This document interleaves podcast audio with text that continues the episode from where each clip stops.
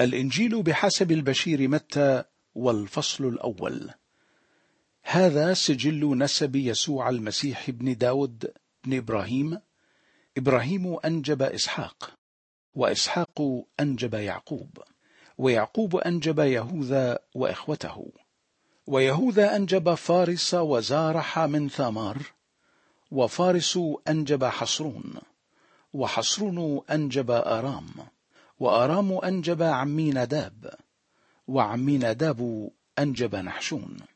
ونحشون أنجب سلمون وسلمون أنجب بوعز من رحاب وبوعز أنجب عبيد من راعوث وعبيد أنجب يسى ويسى أنجب داود الملك وداود أنجب سليمان من التي كانت زوجة لأوريا وسليمان أنجب رحبعام ورحبعام أنجب أبيا وأبيا أنجب آسى وآسى أنجب يهوشافاط ويهوشافاط أنجب يرام ويرام أنجب عزية وعزية أنجب يثام ويثام أنجب أحاز وأحاز أنجب حزقية وحزقيا أنجب منسى ومنسى أنجب آمون وآمون أنجب يوشيا ويوشيا أنجب يكنيا وإخوته في أثناء السبي إلى بابل.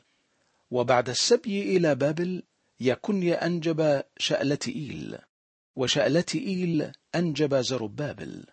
وزربابل أنجب أبيهود. وأبيهود أنجب ألياقيم. واليقيم أنجب عازور. وعزور أنجب صدوق.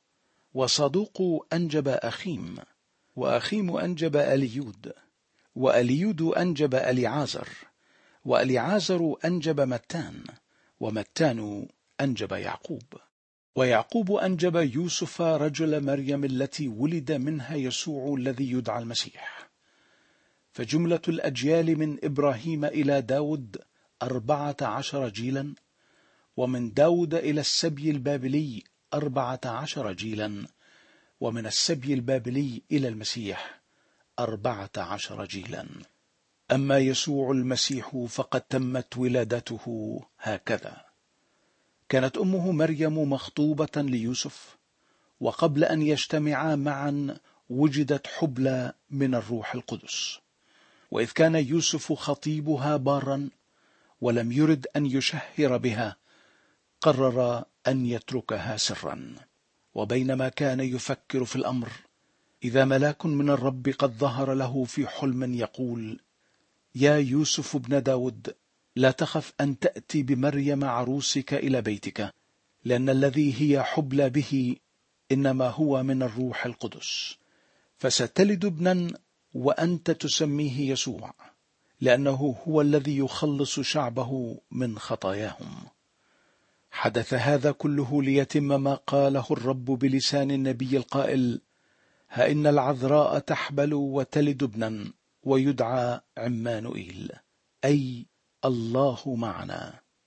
ولما نهض يوسف من نومه فعل ما أمره به الملاك الذي من الرب فأتى بعروسه إلى بيته ولكنه لم يدخل بها حتى ولدت ابنا فسماه يسوع.